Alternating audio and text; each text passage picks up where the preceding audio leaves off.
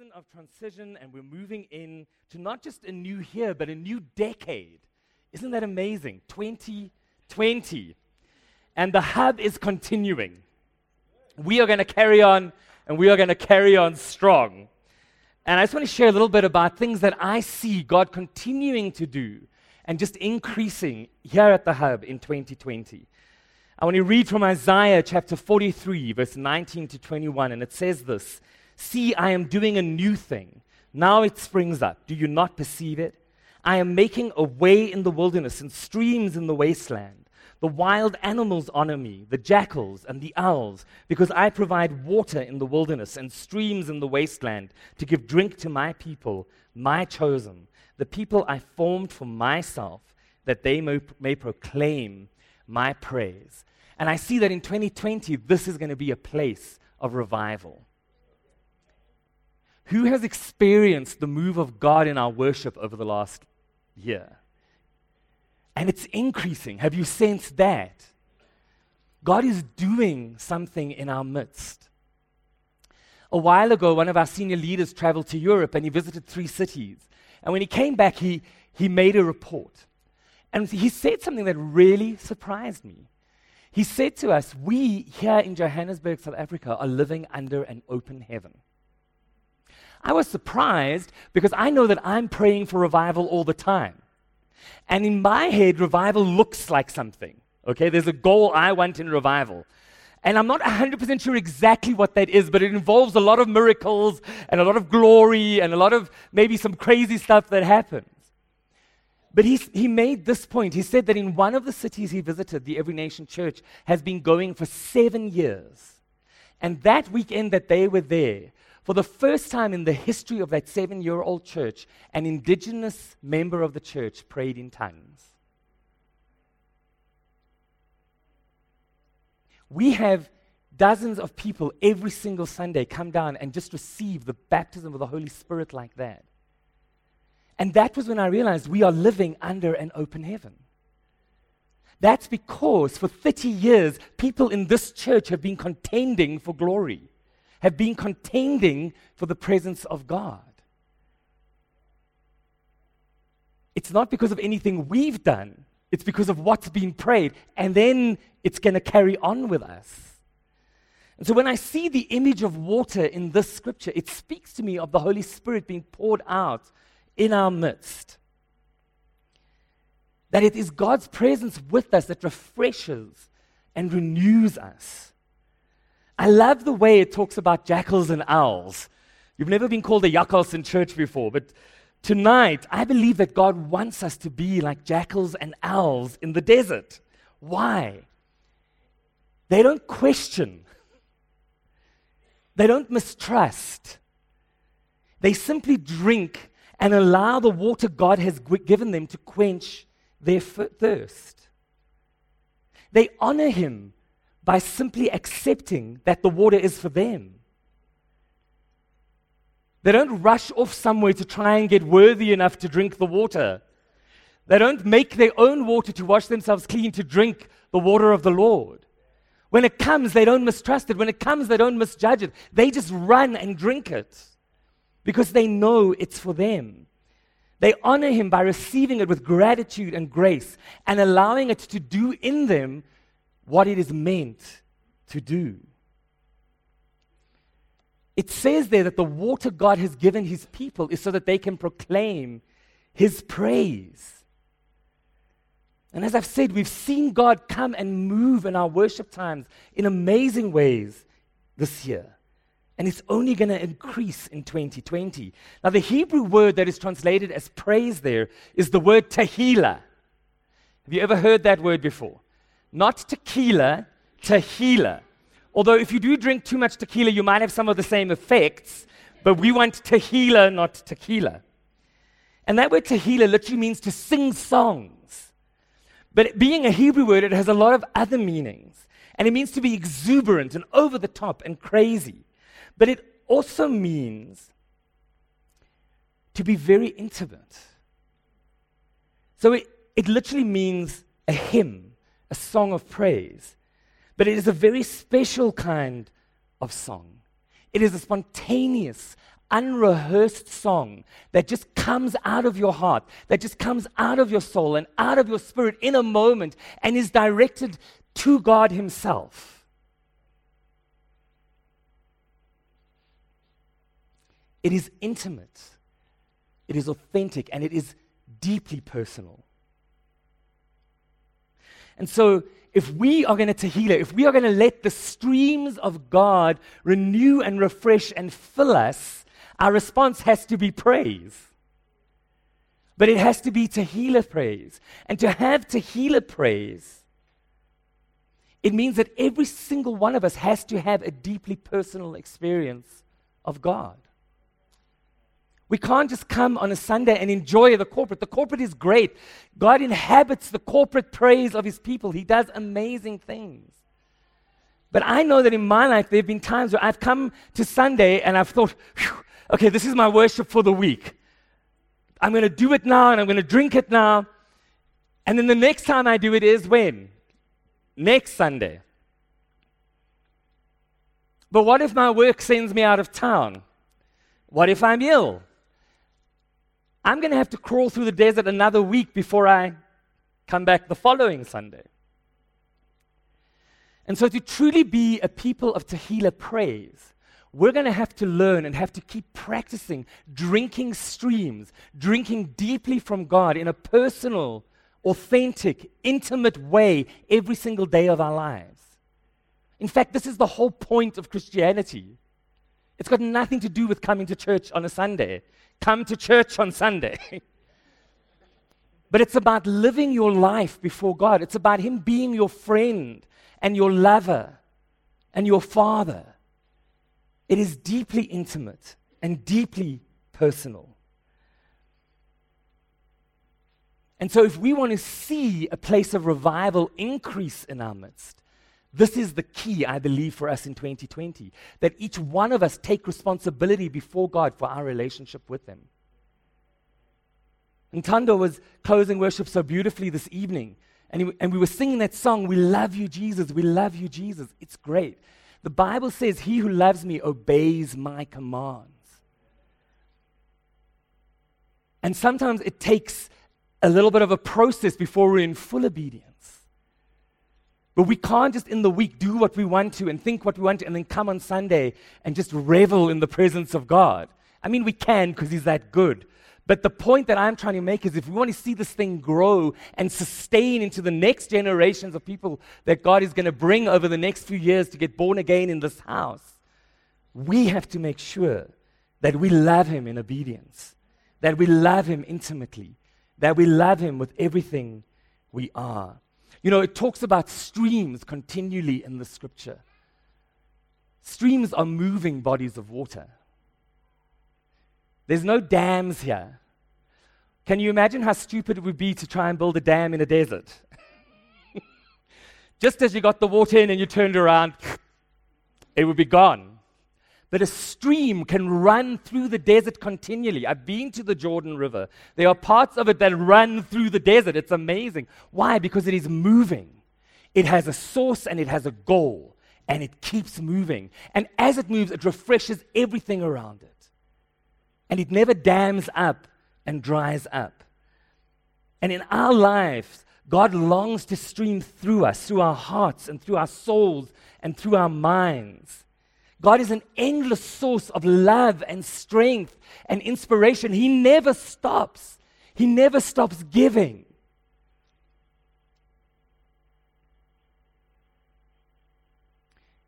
And so we need to learn how to be streams. We need to learn how to let that source continually flow from us and not allow it to be dammed up and think that we're going to store it for long enough as we need it. In 2020, we are not going to be dams, we are going to be flowing rivers.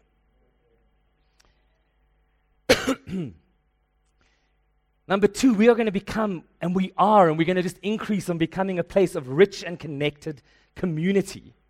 Community is a place where I feel connected, where I have a sense of belonging, where I am helped to find purpose and meaning. We are so blessed to have a vibrant community here at the Hub. I love that over this year, I have left at seven, half past seven, no matter how late I leave. So there are 50 to 100 people like visiting up a storm in that foyer. I love it. That was a vision we had. Even three or four years ago, that wasn't happening so much. There is a vibrant community here. Hebrews 10, verse 24 to 25 says, And let us consider how we may spur one another on toward love and good deeds, and not giving up meeting together as some are in the habit of doing, but encouraging one another, and all the more so as you see the day approaching. True community is lifting each other up, learning from one another, and being the friend each one of us needs. True community spurs us on to what God has called and created us to be.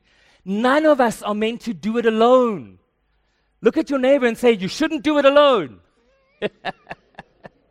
you can't do it alone. If you call yourself a child of God, if you call yourself a Christian, you are never ever meant to do it alone.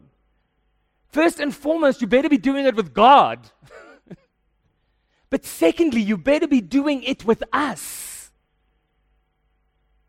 And it cuts every which way. I mean, look around this room. this is who God has given you. You are who God has given them. Some of you want to go to another church now. But I can promise you, when you're sitting in those pews, you're going to realize okay, this is as glamorous as it gets. Marsha said before, we are not perfect.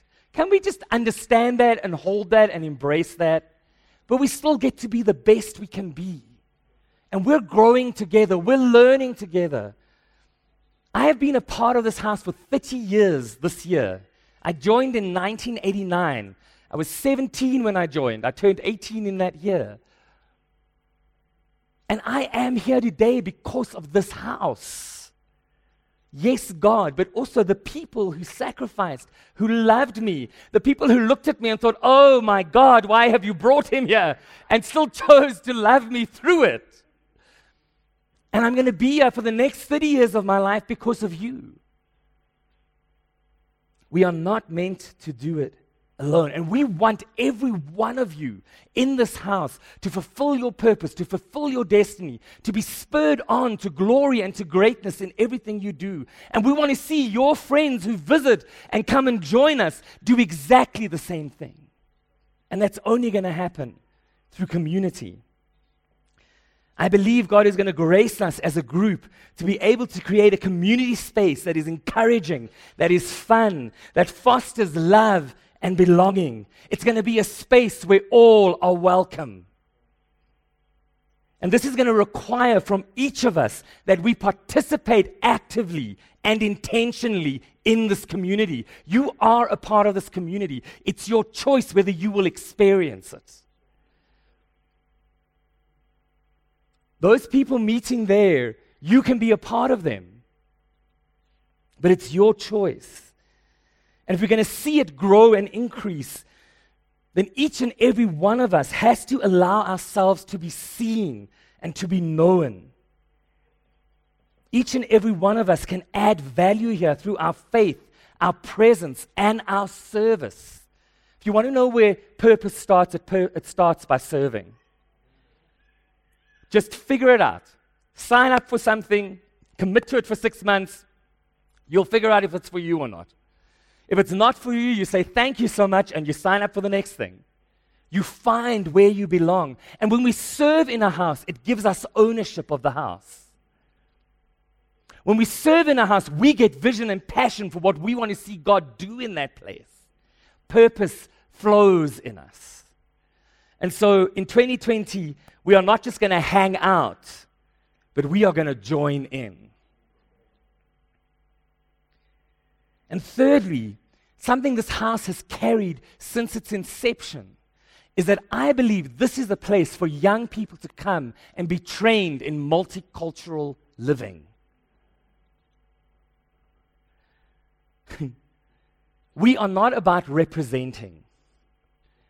We are not about representing demographics and holding quotas. We are about doing life together.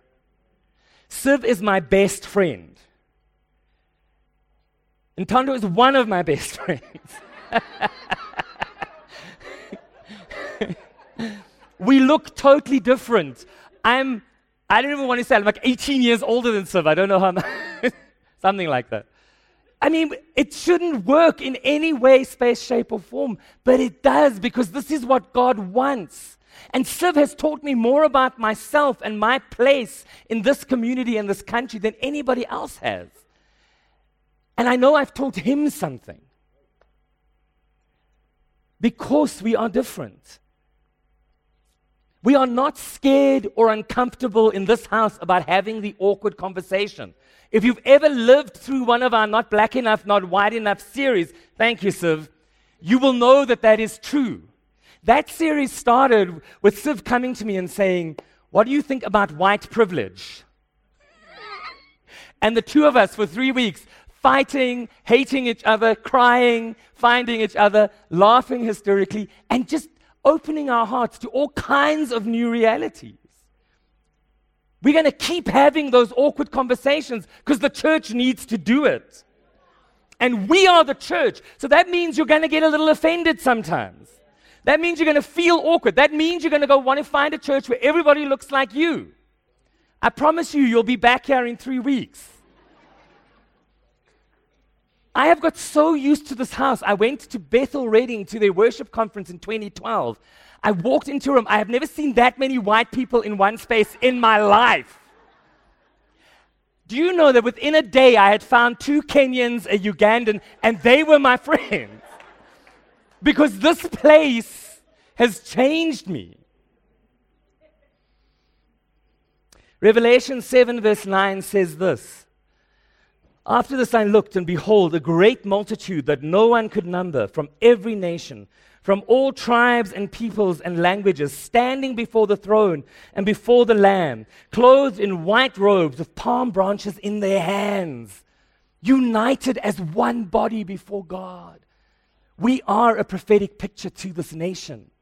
And in 2020, we're just going to continue to be. My vision, what I am praying for, and I want you to join me in praying for this house, that we are going to see every tribe, every nation, every color, every demographic, every social standing in this house. But if we're going to sustain that, if we're going to keep them, that means that you and I are going to have to be a little awkward. And when we see somebody who looks different from us, we're going to have to make a decision to walk straight up to them and say, Hi, I'm Greg. It's so good to see you. Who are you? And if we can't pronounce the name, we're going to practice until we can. or we're going to just call them Jack. No, I'm just kidding. But it's not just about color, it's about demographic and social standing. Who knows that this city is full of people who do not look or sound like us, who do not live the way we live? And that's what the scripture in Revelation is also talking about. And so the second you see somebody who doesn't look like you, and you feel like I'm going to just step back, that is a sign from God to step out and go, hey, welcome. It's the only way we're going to be able to do that. And every single one of us has to be a part of that. By the end of this year, we are going to see every color. I'm sorry that I'm being unPC, but we're going to see black and white and Indian and Asian of every persuasion in this house. Pan African, pan global. because it's the picture we want to take with us to heaven. I never want to walk into heaven and be awkward about anything. You know, if you get to heaven and it's more black than white or more white than black, I don't want to be awkward with any of that. I want to go, them's my peeps. This is my space. I want to be here forever. and so in 2020, we are not just going to be seen, but we are going to be known. Remember what I said we are about doing life together, not just shaking hands and smiling and feeling good about ourselves, but actually getting into each other's space. And so in 2020, we're going to continue to be a place of revival. We're going to continue to be a vibrant, loving community. And we're going to continue to be a training ground for multicultural living. And Tanda, will you come and lead us in prayer, please?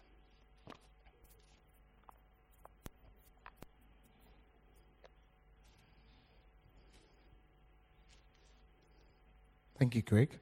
Great word. Can you give him a hand for that?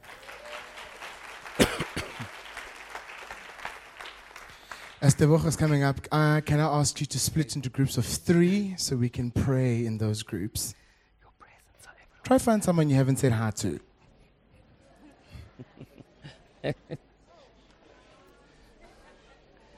okay, should I come pray with you? Yes. We're also just a part of the hub.